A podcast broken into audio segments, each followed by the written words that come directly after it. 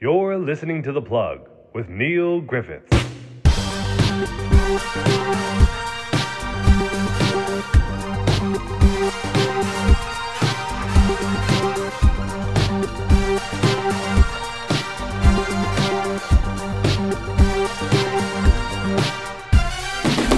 All right, everybody, how you doing? Welcome to another episode of the Plug Podcast with Neil Griffiths. Thanks for listening. Thanks for tuning in. Hope you're doing well. Hope everything is swell in your part of the world. Hey, I'm really excited about this week's episode because it is one of my teenage musical heroes. On the podcast this week, I'm joined by US singer-songwriter Andrew McMahon. Andrew, who's also the frontman of genre legend Something Corporate and solo project Jack's Mannequin, came on the show this week ahead of a huge solo tour of Australia in February. I've seen Andrew perform many, many times and I've been a fan since I was a teenager, as well as a brand new album which is called Tilt at the Wind No More, due out on 31st of March. We spoke about his time with Something Corporate, leaving the band to start Jack's Mannequin, and finally launching Andrew McMahon in the Wilderness in 2014. Something Corporate are also set to play at the 2023 When We Were Young Festival in Las Vegas, and he revealed how that came to be and any potential future plans with the band. Andrew will be playing shows in Brisbane, Melbourne, and Sydney next month. Check out destroyalllines.com for tickets, and he'll then head back to the US after to play a bunch of headline shows. Head to andrewmcmahon.com for tickets. Here is Andrew McMahon on the Plug Podcast. What a fantastic intro that was by myself, and now welcoming to the podcast for the very first time, I am stoked to welcome in Andrew McMahon. Sir, welcome to the show. Thank you so much for having me. I'm glad to be here. spoiler alert we we spoke for like 30 to 45 seconds before we started recording. Um, and i've i've told you this is a, a, very big deal for me because i'm a big fan of yours and have been for many many years. Obviously one of the reasons you've come on the show today is to promote the upcoming australian tour which i am not going to see which fucking sucks. But it's going to be great. We'll miss you.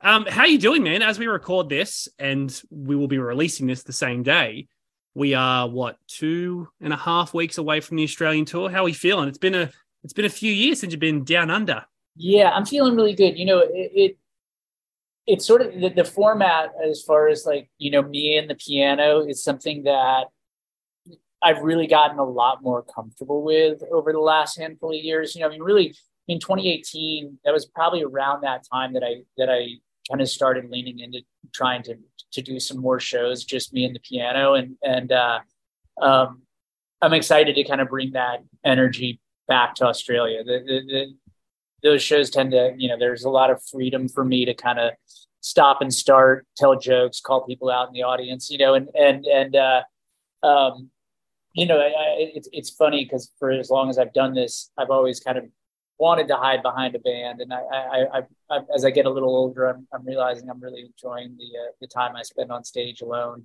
uh, with the, with the crowd out there. So it should be fun. Yeah, let's let's promise to not talk about COVID too much in this podcast, if at all. But yeah. I do I do have to ask because again, this is the last time you were in Australia was pre-COVID.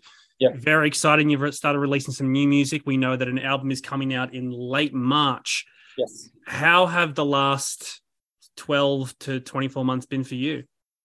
Well, you know, look, it, I mean, obviously we've all, you know, I think we, we, we suffered like a global trauma, you know, the likes of which I think people are still unpacking, myself included. Uh, you know, I was eager to put a record out in 2020 and I kind of started working toward it. Um, but then when, when the lockdown happened, I, I just, it was so clear to me, like, I really need that, like, I need that collaborative sort of vibe to to get in you know whether whether it's writing or just producing music. And uh, it seemed like that wasn't the direction that things were going to be heading you know? And so i actually just focused on i strapped i strapped in and i wrote a, a memoir in that period of time. And, and so it, you know that kind of became my focus for a good chunk of the the 2020 21 as well.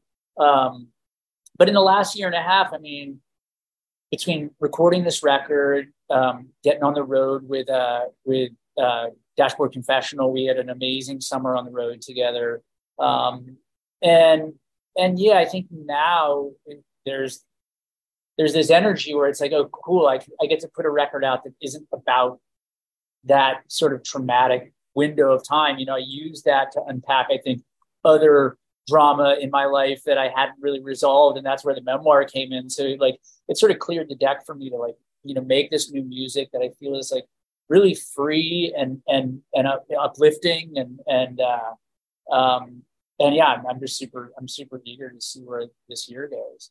Yeah, again, we've we've heard a few songs from this upcoming album, and it was it's really cool and and sad to think that you're not only four albums deep into the in the wilderness project, but the first album came out in 2014. Yeah. That does not feel that long. Crazy, right? I mean, it, it, like, I mean, this will be the most records I've put out with any of my projects, you know, which is, is yeah. Is, is wild. I'm sort of adding slowly, you know, something corporate got two, Jack's got three, now we're at four.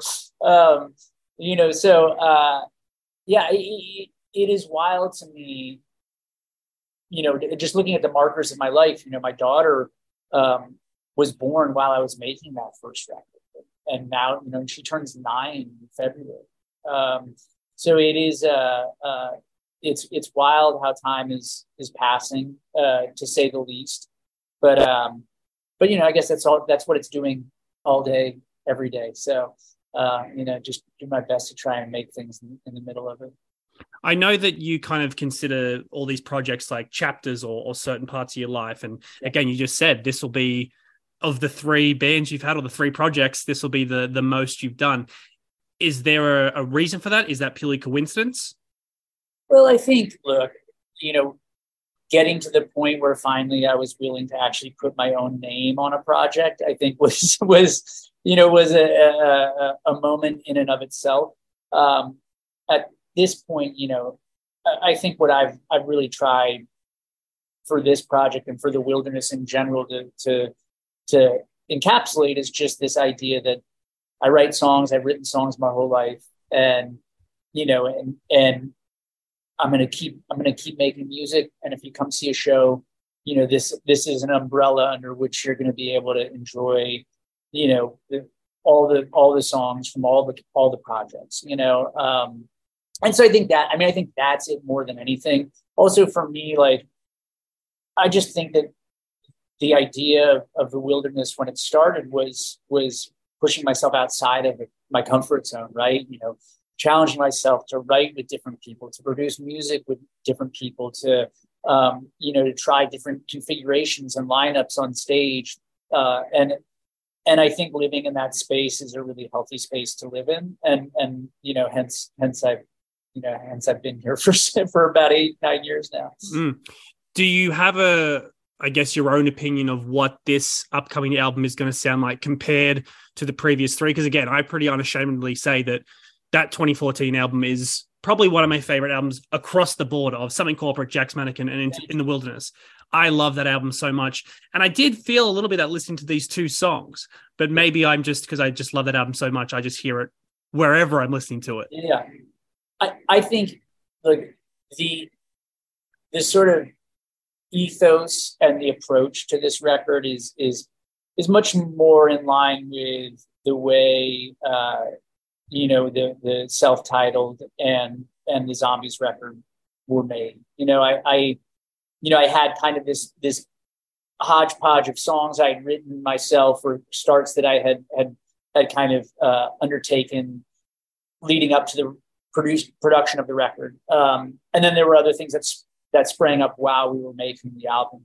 Um, so it's it really is sort of just like you know across a few different disciplines of writing with writing with other people in the room, writing on my own, and, and then taking it all into one space and producing it all at one time, which is really how I did those first two records.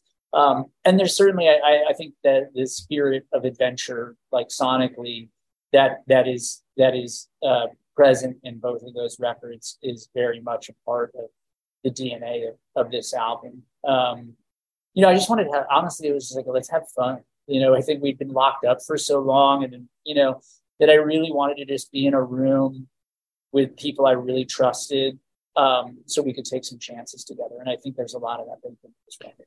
Is it largely a lot of the people you worked with on the previous records, or is this a whole new batch? No, so so uh, from the writing standpoint, I did work uh, with Dan Omelio, who I, uh, Dano and I wrote uh, Fire Escape together. So he, mm-hmm. he, he, there's a couple tunes on this record that he he wrote with me. Um, the production thread. Uh, so Tommy English, who who's uh, one of the producers on this record. Uh, he also did like Borns, and and um, you know he's, he's got an amazing list of credits. He's so talented. But he actually was the guy who bailed me out on the Zombies on Broadway record when I I, I famously had to leave New York because uh, New York just was too much for me to take after a couple of months there. See, I've, I've heard this a few times and I'm terrified because I'm like, I've only been here a few months. What you know, was the you, month for you where you were like, I'm done? If you, if you, made it a few months, you made it a, you made it one more than I did. So good right. um, uh, so, so Tommy uh, came through and he produced Island Radio and uh, and Brooklyn, You're Killing Me for the for the Zombies record. Right. And I, I I just was so in love with that process and so inspired by him that I, you know, I had reached out on a couple of occasions trying to to find a, a, window to work together, and it just so happened that he was free at the beginning of this past year to do it.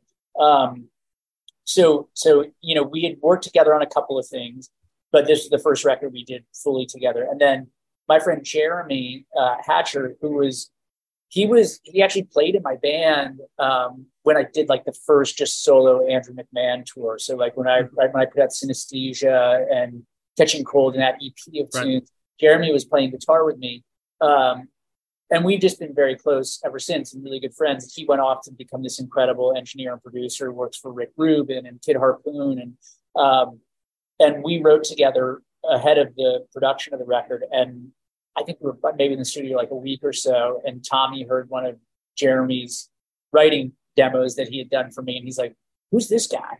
And and you know, speaking to I think just the the uh, the really collaborative, ego-free process that was making this record. You had Tommy, who was already signed up to produce the album, and he was like, "Let's bring this dude in. He's clearly super talented." And so Jeremy came in we had him work on one song and then it was like then all of a sudden it became tommy and jeremy were producing the record together and, and we were all doing it um, as a team. And uh, you know there's not as much of that i think going on in music as as there should be. You know I, I think there's a lot of people who are vying for credits and cash and all of the things to try and trying to do all the business ahead of time. And and these guys just believe in the music and we we hung out in a in a little in a little studio for for three or four months and just made it. It was it was awesome.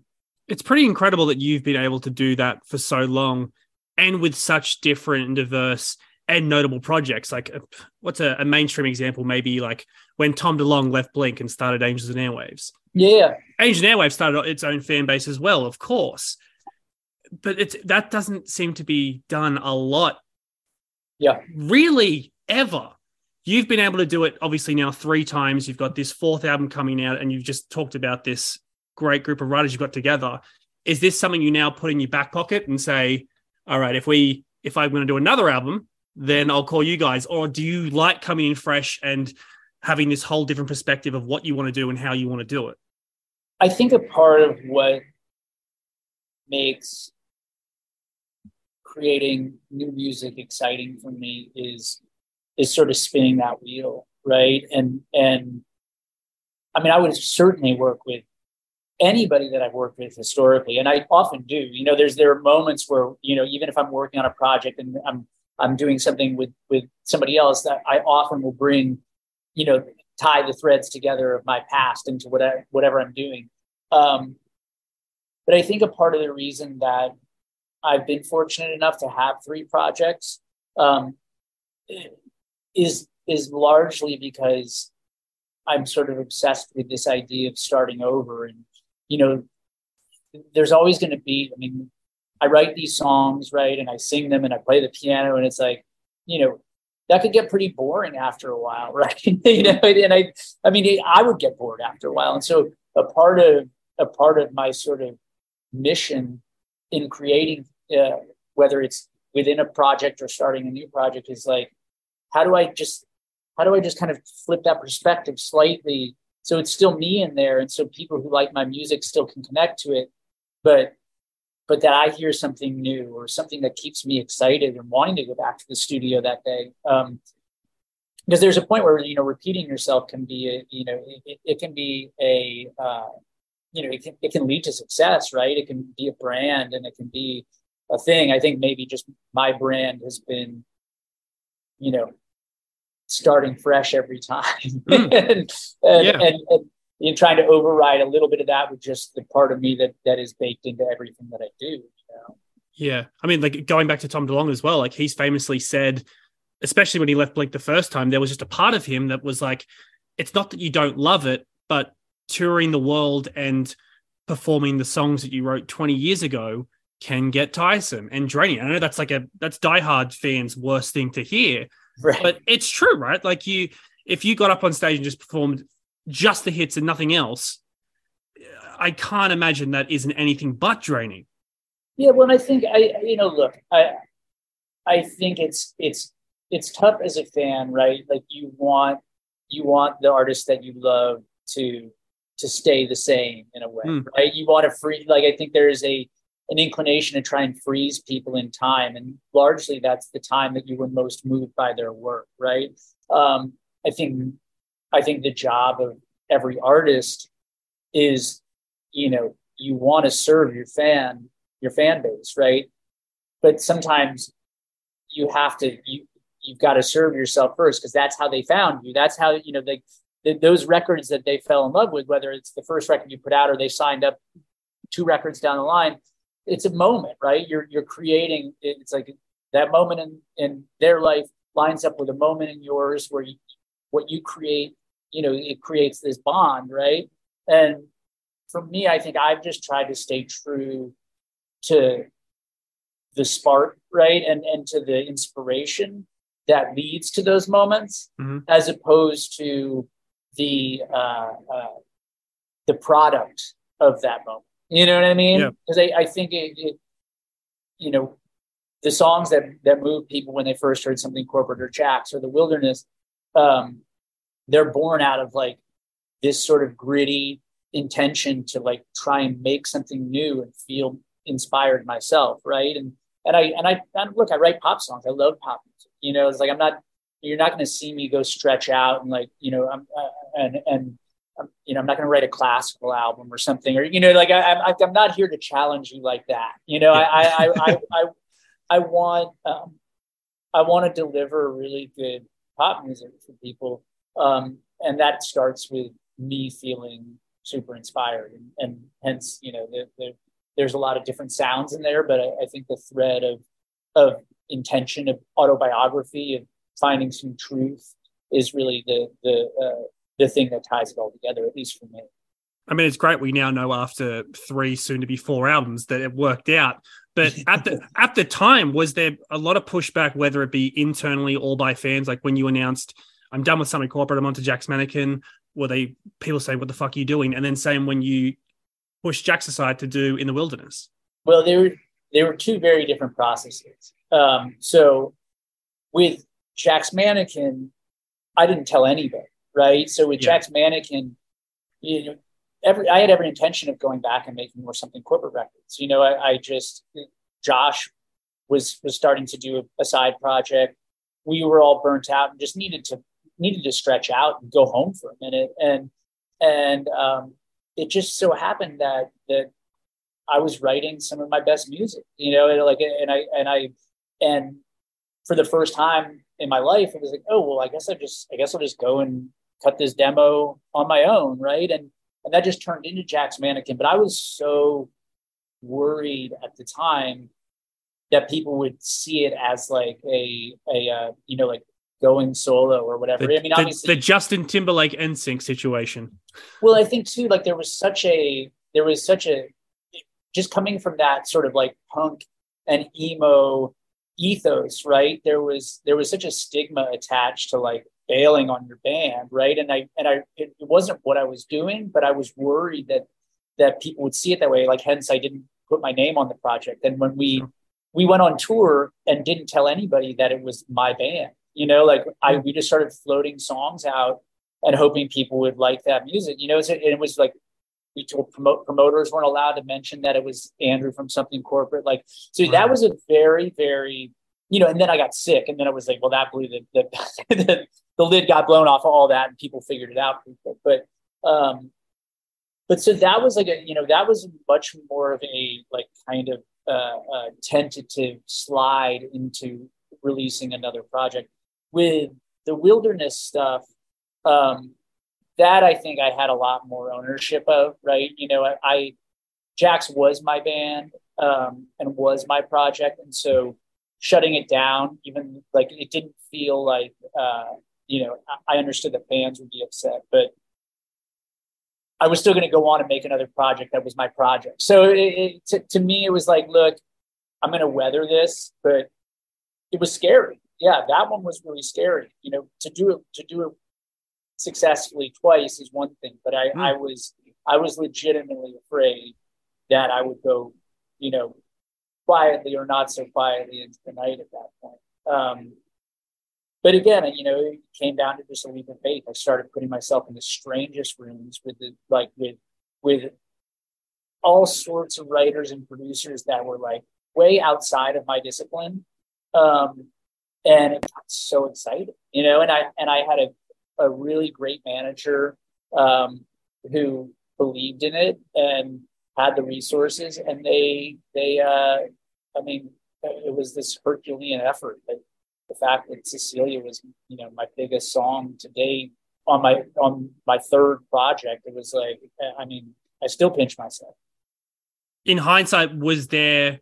Did you need to be scared? Because again, when, when you think about guys and bands who maybe go solo, maybe they start side projects. Sometimes internally, it's people think it's an ego thing. Right. The band, the band are at, at heads with each other was there a reason to be scared? Like in hindsight, were, were the guys supportive of, of what you were doing and why you were doing it?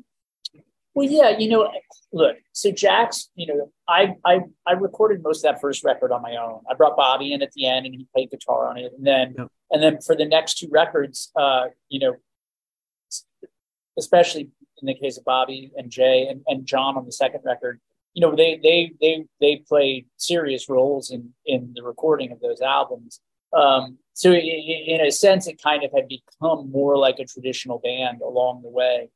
Um, but but look, it's like there's a shelf life for this stuff, right? And and I think you know, for me, the personal relationships that I share with my bandmates, right? And and and like I don't like to see relationships get hard, right? I don't think any of us do. Like we, you know, I, I think there's something very, very personal about a creative relationship that that stretches out into you know many days of the year and sharing buses and hotel rooms and and uh, and and and all of that um you know so at the point that it was it was very similar i think with Jax and with something corporate at the point that that they were sort of wound down things were maybe a little more raw with with with the band, you know, but it wasn't for lack of love. It was just for, you know, the proximity and the intensity of those relationships. Just over time,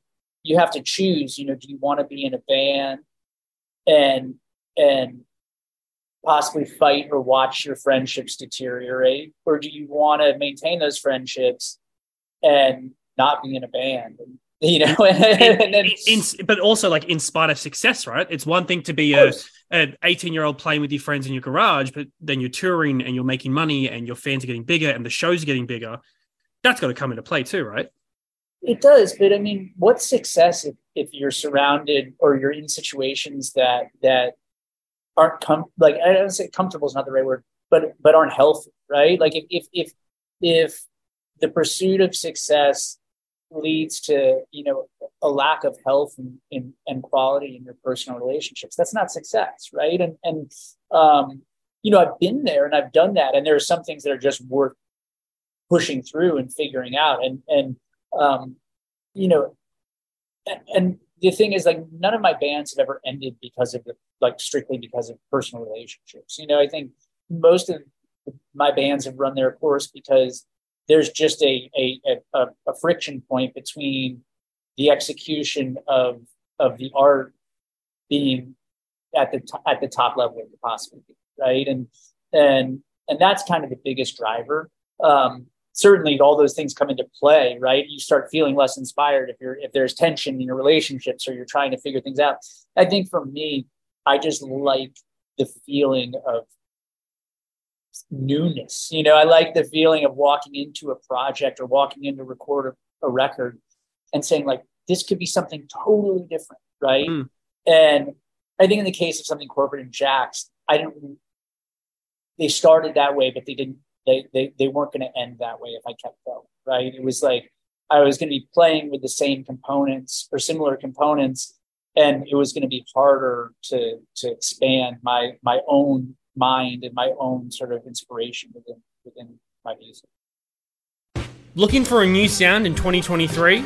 The new ATH TWX9 is Audio Technica's flagship true wireless headphone. These fully customizable premium buds deliver incredible high fidelity audio with adaptive noise cancelling and dual microphones for professional call quality. So, whether you're listening to your favourite tunes, podcasts, or just looking for some peace and quiet, step up your headphone game with the new ATH TWX9. Available now at JB Hi Fi Australia and audiotechnica.com. obviously something corporate got back together for your 40th birthday last year belated happy 40th thank you. And and you are going to be playing at when we were young in vegas later this year which i hope to go to. Um, but what's really interesting and i'm sure you saw this on the tour you mentioned with dashboard confessional this resurgence of i know you don't like being thrown into the emo fad but like the pop punk punk rock emo you know in the last few years we've had my Chemical Romance are back, Paramore are back, Fall Out Boy are back. Tom's back with Blink. Did you notice it a lot more when you were on the road with Chris and Dashboard? Like, what the fuck is happening? well, you know what's funny is like because Chris and I have been talking about doing the summer run that we ended up doing this past summer. We had been talking about it for more than a year at that point. And it was kind of it sort of in my mind, it sort of predated that that wave of nostalgia that that that sort of came for all of us right around the time that the tour got out there. Um, in hindsight, like I, I look at it, it's like it's so obvious to me now. I think because and I, you know, because of the trauma of the the, the previous two or three years, I do feel like across the board there's been a like a craving for a simpler time, right? Mm-hmm. Or for the art or the things that moved us before all of the madness of, of the pandemic, right? And and um, so I'm not surprised by it. Uh, and and frankly, I think rolling into my 40th birthday, knowing I had music coming, um, I think more so than at any other stage in my career, I was I was 100% there for it, right? Like I I I felt it too. Like I wanted I wanted to retread some of that ground, and I wanted I wanted to see. Um, I wanted there to be this galvanizing force that, like, you know, by putting Chris and I together on a stage, there were going to be people that came to that show that maybe wouldn't have come to either of our shows, but because the two of us were together, they're like, "Fuck it, I'm going to buy a ticket to a concert," you know, and and um, and it really kind of it hammered home something to me that that I, I it's not that I've ever had this like pretentious whatever about you know being called a punk band or whatever. I, I think I, I, was always confused by being associated with punk music, other than the fact that I loved those bands and toured with those bands. I was always like, I don't feel like we were ever a punk band. You know what mm. I mean? Like, mm. but but uh, um, but I think it really dawned on me for the first time after all these years. It was like whatever something corporate was labeled as or, or, or whatever the scene really was it was really fucking beautiful right? It was it was um it was such a strange time that so many bands that sounded so different right could exist in one space and nobody batted an eyelash. You know what i mean? It's like i something corporate would play next door on the next stage over from anti-flag right? You know like we toured for the first time in australia with the offspring um, wow. You know, and, and yeah. like you know what I mean, and and that's such a rare thing that that a scene will pop up where you know sure there are these common threads and there are certain bands that sounded similar to certain bands and what and, and whatever but but the fact that bands like you know the used were like up next to bad religion up next to something corporate and then and then say anything or you know, whatever it was it just like I think there's there was some magic in that, and and I I've enjoyed the fact that this last year has given me some some opportunities to kind of like relive it a little bit and and um, and celebrate it maybe more than I did at the time because I just was you know we were all just kids and just caught up in it. I don't think there wasn't a lot of time to like reflect yeah. at that point, you know. Is is it wrong to assume that you were all friends then? Because even when you announced the tour with Dashboard, I was like, not only do I really want to go to that, but I don't think that's ever been done before, has it? You and Chris touring together, I mean. Well, not properly. We've done shows together, but yeah. we've never like done a proper like long run together. Um, it is safe to assume that we're friends. I I I, I care deeply for for Chris I, and I and his band, and I really I love those guys. Um, it was to say it was a joy is like an understatement to spend the summer together. We really like it was a very supportive, like loving environment where we were just rooting each other on every night from the stage. And and um, you know, and I, and all these years later, you know, I, I I'm still I'm still good friends with my bandmates in Something Corporate. You know, when we got together for that 40th birthday show, it's probably one of my happiest times I've, I've spent on a stage. Honestly, that whole night, uh, it was just like, I, there's no place I would have rather, you know, and, mm. and, and, uh, and I think it's because we had, uh, you know, we, we chose to maintain our relationships rather than our band, you know, and, and, and I'm, I'm grateful for that because now all these years later, like we're to get to go play this insane show in, in Las Vegas and, and, you know, and I, I think in a way we really we got to go out on top for ourselves, you know, and and and I I, I think there's a lot to be said about that rather than grinding something into the ground mm. for the sake of business. You know, we said like, oh shit, like we're not really feeling it. Let's just like move in another direction. And and and I, I think that's why we managed to stay friends always.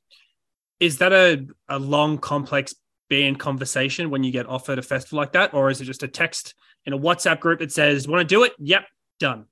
Pretty much. I mean, I it had been brewing over the course of the summer, um, and so it was kind of on everybody's radar. But really, hysterically, I had gotten a. Uh, uh, I mean, I got a phone call at 10 p.m. the night before the festival was announced, and we hadn't confirmed yet because we were just like we oh, our shit. deal had our deal hadn't been done, and I get a call. They're like, they're going to announce tomorrow you have to you have to sign off on this deal right now if you want to be on the poster and be a part of the announcement. And I couldn't get a hold of any of my band. I got a hold of one I, at the very end of the night. I got a hold of the clutch, um, and so it was like the, for me it was like the worst. It was like the it was the most bittersweet thing because one I wanted to like be able to just like high five everybody and be like we got this good deal let's go do it, and instead it was kind of like it was kind of like triggering because you know I wasn't the best band leader at that time. I was a kid. I was an idiot. You know what I mean? And I was, I, I could be selfish, you know, and I could be um, difficult.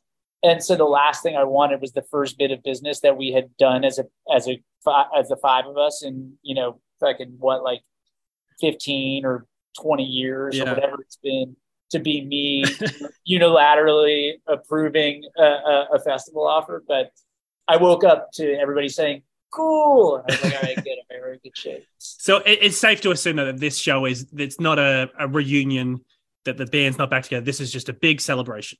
That's right. I mean, yeah. look, I, I think we just by virtue of the fact that we're going to get together and practice and go play this show, um, I don't think it's crazy to assume that we may do another show or two at some point in the future, like, or that we might try and figure out um, ways over the course of the years to to you know throw a gig up and, and play for people who want to come. Mm-hmm. Um, I think there. I think we're all a lot more open to that than we were before.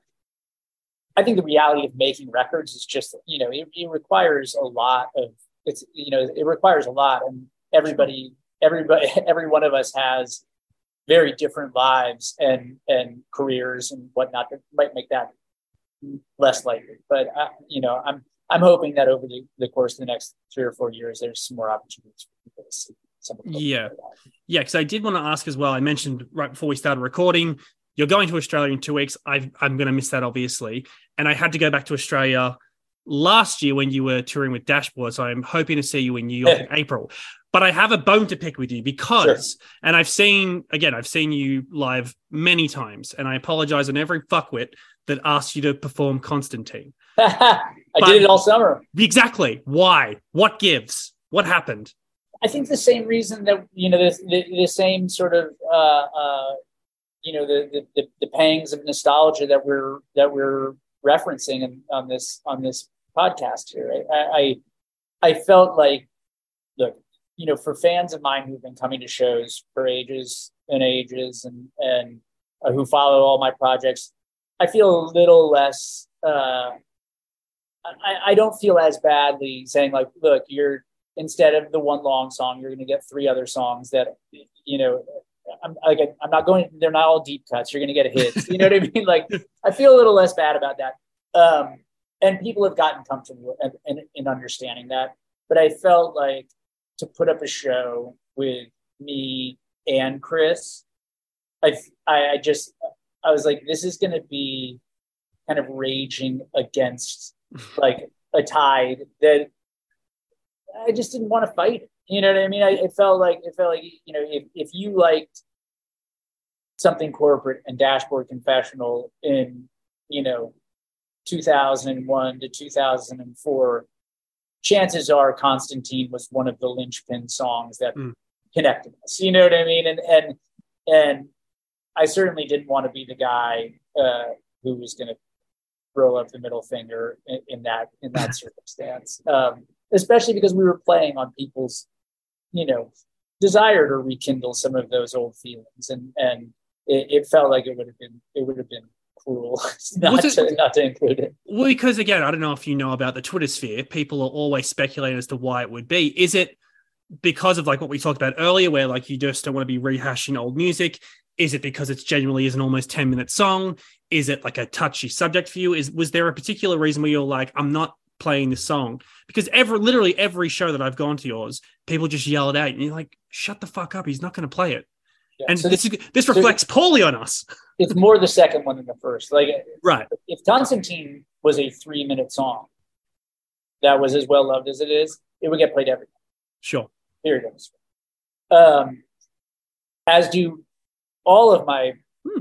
most popular three and a half minute songs get played mostly every night. You know, so um, it, it, it, so it's twofold, right? It's it's one, it's long, right? And that, that's just a reality, and and especially at the time, you know, when when something corporate and and Jack's were playing out, a lot of the shows we played were opening slots, right? So it became really difficult if you're playing a 40 minute set and you play Constantine, you you've eaten up more than a quarter of your set with that sure. song, right? and that doesn't do a great thing for pacing either. You know what I mean? A 10 minute slow song and a 40 minute set is like, it's, yeah. a, it's a lot. Um, so, so it became this thing really where it really became a practical thing because we would get heckled for it so hard, right? And people would want to hear it so badly that there were nights where we just simply couldn't play it. You know, I wasn't going to go play Constantine with the offspring opening for the offspring, of course, you know, or, and like, and so it got to the point where it was like, shit, if the only way we're going to be able to mellow out the people screaming Constantine is by just having a blanket policy that it doesn't get played, then that's I guess what we're going to do. And it worked, and it really did. I mean, It's been a very successful way to to manage it because the people who know just tell the people who don't to shut the fuck up, yep. and that's that's helpful. This um, yeah you know, and and I sort of channeled a lot of that energy into performing it. You know, we do it. 11, my benefit show is every year on November 11th. So on 11 11, I play Constantine. Um, of course, I've totally fucked that all up now because I because I played it all summer with Chris. But um, but yeah, I mean that that's really it. I like I enjoy playing the song. It's just it's a whole lot of song to have to commit to every night of my life, and so I've had to sort of uncommit myself you know, to it so that people know like hey this is when you'll hear it come to that show and and, and yeah is it fair to say that it will be heard somewhere over the australian tour and ensuing us tour I would say it's more likely that it would be played in Australia than it would be on the US. Right. Okay. You know, I think because we, I did a, I did a solid, I did a solid uh, uh, ride through through this this fair countryside playing Yeah. Constantine for a couple months. That that I, I will probably go back to. It'll probably go back into retirement. But but but uh, seeing as I don't make it out to to see my Australian fans that often, I I, I think it would be a little fucked up if I didn't play. So, Yeah, so I, I will. And I of, will of course, that's but I'm not going to fucking be there.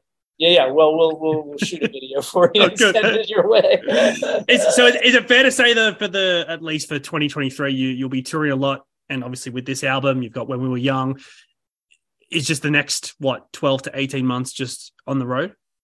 yeah, it's going to be a lot of. It's going to be a lot. Um, you know, we're the approach is, has been a little bit different for the rollout of this record. I've got a, new, a whole new team on uh, on on this record that I that I've had um, previously. So I have a new agent, new manager, new um, publicist, new label. I mean, it's all it's all new, um, and you know, in lieu of like a proper tour for the first half of the year, we're sort of just like doing a lot of little little small runs, right? So, you know, I'm going to go out in May for a couple of weeks, uh, playing, you know, mostly cities that I I haven't played in a very long time. We're going back to Canada for the first time in a while. We're playing, you know, I, I'm doing two shows at the Chain Reaction in Anaheim, which is kind of like one of the clubs that we came up in Yeah, you know, doing, just doing a lot of, you know, just kind of like testing out, you know, get, getting the sea legs going. And then just a lot of festivals. We're doing Bonnaroo. We're doing, uh, you know, we're doing Innings Festival in February.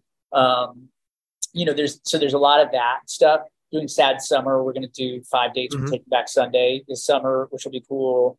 Um, and, uh, and then probably working up to like a proper fall run when the record's had a few, you know, has had like four or five months to sort of be in the bloodstream and and kind of put a bill together and then go on a proper like with that in in the states. Great. And you haven't been recording even more music with this with this group of people, have you? Like, if you wanted to, could there be another album? If you wanted to, hypothetically. no, there's not like another album of tunes lying around, but I will start recording regularly within the the breaks from the road. Like I, one thing I one thing that I, I, I this phase of life and, and the experiment that I'm going to try and run is, you know, rather than like the classic album tour, album tour kind of cycle. Um, you know, I've really enjoyed the rollout of this record of like, you know, putting out a song every month or two. And like, and I, I, I feel like there's a lot to that that could be great. And I kind of want to lean into that a little more. I, I get to this point where I've, I've recorded a record, and by the time it actually comes out, you know, there's almost like it's not a disconnect. You know what I mean? But but there are songs that might have been recorded a year ago or written even two or three years ago. I'd love to get into a place in the next year or two where if I walk out of the studio with a song that I'm fucking excited about, like put it out. Yeah. You know what I mean? Like I, I, just feel like there's there could be something, you know, something i- i- magical about like, well, when you pull something out of the sky, right, and it's and you hold it and you go, I love this. To put it right back out into the sky rather than hanging on to it and Yeah. talking about it, and you know, and it, like I, I so it, so I'll be, I mean, I will be working a lot more, and, and hopefully, yeah, hopefully with Tommy and Jeremy, and and hopefully with a whole, a whole new cast of characters, and and that's kind of the phase I'll be in while I'm working on playing this this music that's just coming out for people and trying to working to get whatever the next thing is like ready and just have it loaded Yeah. up and ready to go as soon as as soon as time. It's, it's so exciting. So exciting, dude. Thank you so much for coming on the show. Really appreciate your time. Can't wait to hear this album in March.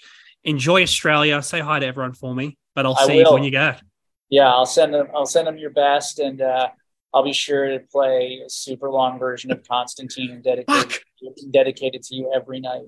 Thank you so much, man. I appreciate that. Cheers, brother. Nice to talk to you. Thanks, Andrew. Appreciate it.